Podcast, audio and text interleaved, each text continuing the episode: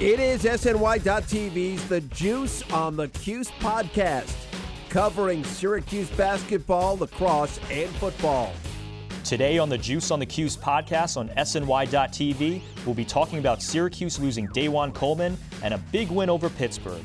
I'm Wes Cheng, and I'll be joined later by Jim Stechschulte. And our guest today is CuseNation.com publisher and friend of the show, Mike McAllister. Mike, always a pleasure to have you on. Absolutely. Great to be here. Mike, we got so many things to talk about, but let's talk about the biggest news from yesterday. Florida quarterback Jawan Dowles committing to Syracuse. How big of a get is this for Syracuse? Well, it's big just because, I mean, you look at his offers, and he picked up offers from Clemson and Oklahoma somewhat late in the process. And, um, you know, he's a kid from Florida, which, you know, obviously George McDonald and Syracuse have been targeting that state pretty hard in this class. But anytime you can get a guy with um, offers from Oklahoma and Clemson, who's now you know one of your rivals because of the conference affiliation. It's big, and Oklahoma was really high on him. Uh, they had a very high grade on him. They graded him as one of the most talented cornerbacks that was on their radar, and yet Syracuse was able to land him. Now, part of that was because you know there there are some academic concerns as far as whether or not he'll qualify. I don't think it's as big of a deal as some other places have made it out to be. But Oklahoma, whenever there's any slight question mark, they generally back off. They just don't get involved in those type of situations. And so that concern is what pushed Oklahoma away and sort of opened the door for Syracuse. And Syracuse was able to close the deal with uh, the relationship that he had developed with George McDonald. So definitely a big pickup for the Orange. So you just mentioned Dowles. Now that comes on the heels of Trevon Prater flipping to Syracuse. What do we need to know about him, Midwest kid? Well, he is um, a safety prospect that has some versatility to move the corner and, and you know maybe play in the slot a little bit. But the good thing about him is he's a little bit of a bigger defensive back. You look at a lot of the the defensive backs they have. You know, Jawan Dowles that we just mentioned is five foot ten. Um, Rodney Williams and, and Nas Howard are both under six feet. Uh, Lamar Dawson is right at six feet. Cordell Hudson is under six feet. Uh, Prater is, is six foot two, and he's a legit six foot two. So he's bigger. He's got more size. He's built more like Durell Eskridge and sort of plays a little bit like him. I don't think he has the same raw athleticism and and, and uh, maybe talent and upside as as Eskridge does, but sort of built in that same mold. And uh, definitely something that Syracuse can hang their hat on that they could go after a guy late that was already committed somewhere else, get him the flip and get someone at a position of need that's got some athleticism and has the size that you know Syracuse is looking for in the defensive backfield. Now, Mike, there were several other recruits on hand over the weekend, two of them being Florida wide receiver Steve Ishmael and offensive tackle Denzel Ward. What did they tell you about their visit? Well, Ishmael has had Syracuse at the top of his list for a long time, and and the visit did nothing to change that. In fact, he told me, um, you know, I was talking to him while he was at the airport waiting for his flight to go home, and he said he really didn't want to leave, and he was a little disappointed that he had to. So I think that's a very good sign for Syracuse. He's still going to take his final two official visits to Cincinnati and Louisville. But the biggest thing with, with Ishmael has been relationships, and that's been the biggest factor in his recruitment. He has a very strong one with the Syracuse coaching staff, specifically George McDonald, and the fact that Louisville, which I think would have been the bigger of the two threats to Syracuse, um, has a brand new coaching staff that doesn't have any type of established relationship with Ishmael uh, is very big for Syracuse. So I think the Orange are in a great position with him with Denzel Ward going into the visit, I really thought South Florida was the favorite to land him. Uh, you know, he, he grew up in the Tampa area. He's got a lot of connections down there, family and, and, and things like that. But he also had some Syracuse connections. He went to uh, high school with Kendall Moore once he moved out to Chicago. Um, and and looked up to him kind of as like a mentor and, and an older brother. Um, he's very good friends with Syracuse commit Aaron Roberts, and so those connections sort of made you think maybe Syracuse had a chance. And they made a big impression over the weekend. And, uh, you know, he said that he's 50 50 between Syracuse and South Florida. There's going to be some in home visits between both coaching staffs this week, and those are going to be huge for his decision. He may not make his decision or announce his decision, rather, until signing day, but I expect him to make it before that. We just probably won't know what it is until he decides to announce it. But I think Syracuse did everything that they could do as far as Denzel Ward goes during the visit. So I think they have to be pretty happy with, with the efforts that they've made. Mike, we're only a couple weeks away from, uh, you know, basically Christmas Day for you guys because signing day is, is just inching closer. What are some of the biggest battles that Syracuse has left to fight as we inch closer to that date? Well, those two guys that we just talked about are huge for Syracuse. They want them both very badly. But there, there's a couple of more that I'll mention. Zeke Rodney, a defensive tackle out of South Carolina, that was on campus over the weekend, uh, might be the, the guy that they want the most on the defensive side of the ball. Uh, I know that the, the Syracuse coaching staff loves him. They love his upside. Um, he's got that quick first step as a defensive tackle, uh, explosiveness off the ball. They really like him. The, the big key for him is going to be the Wake Forest official visit, which he's supposed to be taking this coming weekend. If he gets out of that visit without committing to Wake Forest, because they're obviously much closer to home, and you know the campus there is beautiful, and a lot of uh, prospects say they love it when they actually go to visit there, um, then I think that speaks very well for where Syracuse stands with him. Um, another one to keep an eye on is Adley Anoisi, who's a, a tight end prospect uh, from um, the same high school that uh, Grizzly Esteem went to, and uh, he's coming up to visit the weekend of the 31st, so he's someone to keep an eye on. Um, and then Syracuse just offered today a defensive back um, from Miami, um, Trumaine Washington, and uh, don't know whether he's planning on taking an official. I would assume he is. Um, he's currently committed to Akron right now, but those are those are three names to keep an eye on. We'll, we'll get more of a feel for that when we get you know to see who's actually coming the weekend of the 31st. But those are the biggest names out there right now, and if Syracuse can land those guys, as well as you know some of the linebackers they're thereafter with uh, Kyron Watson, who visited last weekend, who's currently committed to Kansas, and then uh, Jonathan Thomas, who's supposed to be visiting the weekend of the 31st. If they end up landing a majority of those guys, it would be huge for for the 2014 class. Mike, thanks so much for being on today. Again, Mike McAllister from CuseNation.com. If you don't subscribe to Scout, you're missing out on all the inside information that Mike has. Mike, again, thanks as always. Have fun on signing day. We'll talk to you soon. All right, thanks, Wes. Again, Mike McAllister, Scout.com, CuseNation.com. He just knows so much about the Syracuse recruiting scene, football and basketball. If you're listening to this podcast, I advise you to go on that site and check out what he has to offer. I'm now joined over the phone by the Juice Online senior columnist, Jim Stechschulte. Jim, hope you're staying warm up in Syracuse.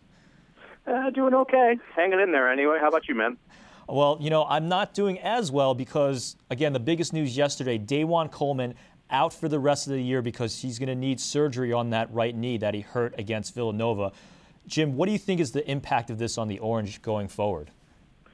Well, as much as you don't want anyone to get hurt. Um, the biggest loss is just that it shortens the rotation by one player for the most part. I mean, Coleman has, you know, he's been in that cameo role where he's in the starting lineup, and then as soon as something goes wrong, Boeheim lifts him, and then he sits on the bench until, you know, and then makes it, and then would resurface after uh, halftime when the second half began, and then basically do the same thing. I mean, he's basically missed the last six games. He did have that cameo at the end of the Virginia Tech game where he played for a couple minutes. Um, to be honest, I don't really think it affects the rotation that much unless someone else gets dinged up. Uh, you know, Jerami Grant's been starting instead, um, and it actually makes the offense look a little different, perhaps even a little better. And beyond that, we, you know, Baye Moussa Keita is available for a bigger role. If they need to, they can ship uh, Michael Gbinije down to play some three and possibly even uh, squeeze Tyler Roberson into the rotation, depending on uh, if Boeheim thinks it's appropriate. Yeah, that's one of the things. You know, you look at Syracuse in the last couple of years, starting with Arinze Onuaku, then moving on to Fab Melo, then James Southerland. Uh, you know, you look at all those guys and the roles they had on that team. That's not DaJuan Coleman. He's five fouls a game. He's he's about five points, five rebounds in roughly about 15 minutes of action, and they can they can really make that up. So I think that's one important thing. And I wanted to move on to the recent game against Pitt. And one of the things that impressed me the most uh, was the play of Tyler Ennis, who was named ACC Rookie of the Week for the third straight week. So poised, so calm, so cool under pressure. Hit those two big layups and two more free throws to seal that win. Jim, I'm, I'm sure you're impressed as I am. It's hard not to be. I mean, my biggest question to him is: Is he actually a robot? I mean, You've said he, that before. He's just, yeah. I mean, well, he's so calm and controlled. I mean, I interviewed him on media day, and he was just he looked completely bored then. So, you know, it's it's, it's starting to all come together. Uh, we should just all support our uh, uh, our new our new Tyler Ennis leader and just allow him to take over as as necessary. Uh, but you know, he played so well just down the stretch. He had 16 points in the game. 14 of them were after halftime and we all know about the two easy layups he got, and I'm sure they weren't actually easy, but he just made them look so, so easy. And then, you know, followed those up with the two free throws that really started to put the daggers into Pitt.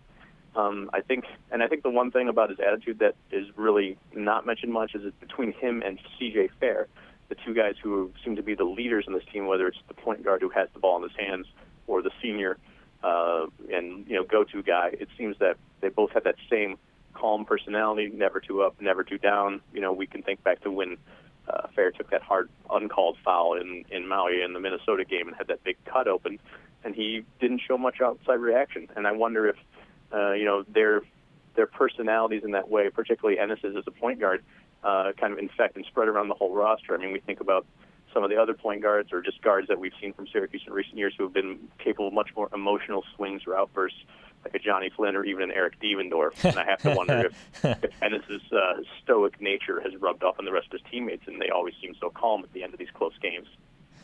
Let, us go back to the DaJuan Coleman issue now. I, I, I think – you look at this team now, and they're going to get more minutes out of Baye Moussa Keita. And, and a good thing about this is that they're going to get more minutes out of Rakeem Christmas. And Christmas has really stepped up four for four against Pitt, two big free throws down the stretch, had that nice little lefty hook shot, and excuse me, righty hook shot that he's been developing, kind of like that Arinze Onuaku, Rick Jackson type hook shot. He really seems to be coming along on the offensive end, and I think that's huge for Syracuse, especially without Coleman going forward. Yeah, this is the thing that I was alluding to when I mentioned uh, when we were talking about Coleman earlier about how it it might change the look of the offense. I mean, Christmas's stats have take have, have gone up a little tick, and it's it's primarily a function due to getting the more minutes. Um, there's no real difference in the stats as far as like on a per minute basis, but the offense looks a lot more different. Uh, when with Grant and Fair on the floor with uh, with Christmas, those two the two forwards are getting their touches in that 15 to 17 foot range. I mean, we all know the big knock on Grant coming in the season was that he doesn't he's not much of a shooter, but and now he's catching the ball, you know, 17, 18 foot from the basket in a face-up opportunity, just like Fair does, and that means there's only one person looking to post up down low, and that's Christmas. And even Fair is not much of a back to the basket, post up on the block kind of guy. But when Christmas and Coleman are in there together, they're both, you know, one is kind of miscast because they're both uh, much more functional in the offense down low. And when you take Coleman out of that equation, Christmas is the only guy who's down there, and it creates space and then subsequently opportunities for him. Great insight as always, Jim. We're right at the end of our show. Your closing thoughts. Uh, I just want to talk about uh, our head coach of the football team, Scott Shafer. Uh, there's a column that came out uh, last week about how uh, he visited a man who uh, was in a snowmobile accident and uh, suffered significant injuries. And it's just one of those things where it has nothing really to do with the football team as a whole, but you just get to see what kind of person Shafer is uh, and knowing that, that a, a guy who's like that is leading this team, leading the football program, it, it, it just makes you feel better about the general direction. Just you know, not even in you know just a football you know on field kind of way, but just you know what kind of role model uh, the guys who play on the team are getting in their coach high moral character, high moral integrity. Scott Shafer, uh, great closing thought, Jim. Uh, my closing thoughts are on Otto's Army, who started camping outside of the Carrier Dome for Syracuse's upcoming game against Duke. It's called Boeheimburg, and the students have started camping 12 days ahead of the game. I just want to give them a ton of credit for braving the Syracuse winter to do that. I'm not sure, even as a college student, I would have done that, but stay warm, guys. That's all I really have to say on that. That's it for us. For Jim Stechschulte, this is Wes Cheng reminding you that I used to play sports. Then I realized you can buy trophies. Now I'm good at everything. You've been listening to the Juice on the Cuse podcast on SNY.TV, and we'll see you next time.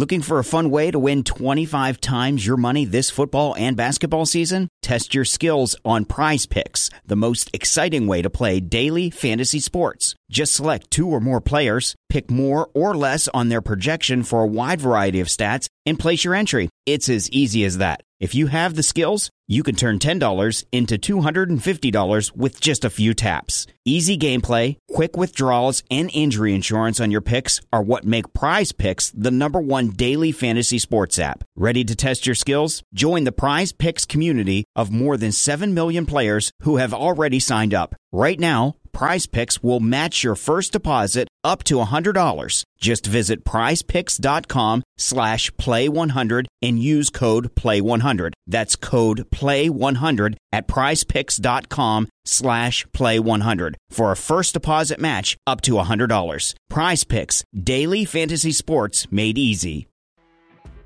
You know when you're listening to a true crime story that has an unbelievable plot twist that makes you stop in your tracks?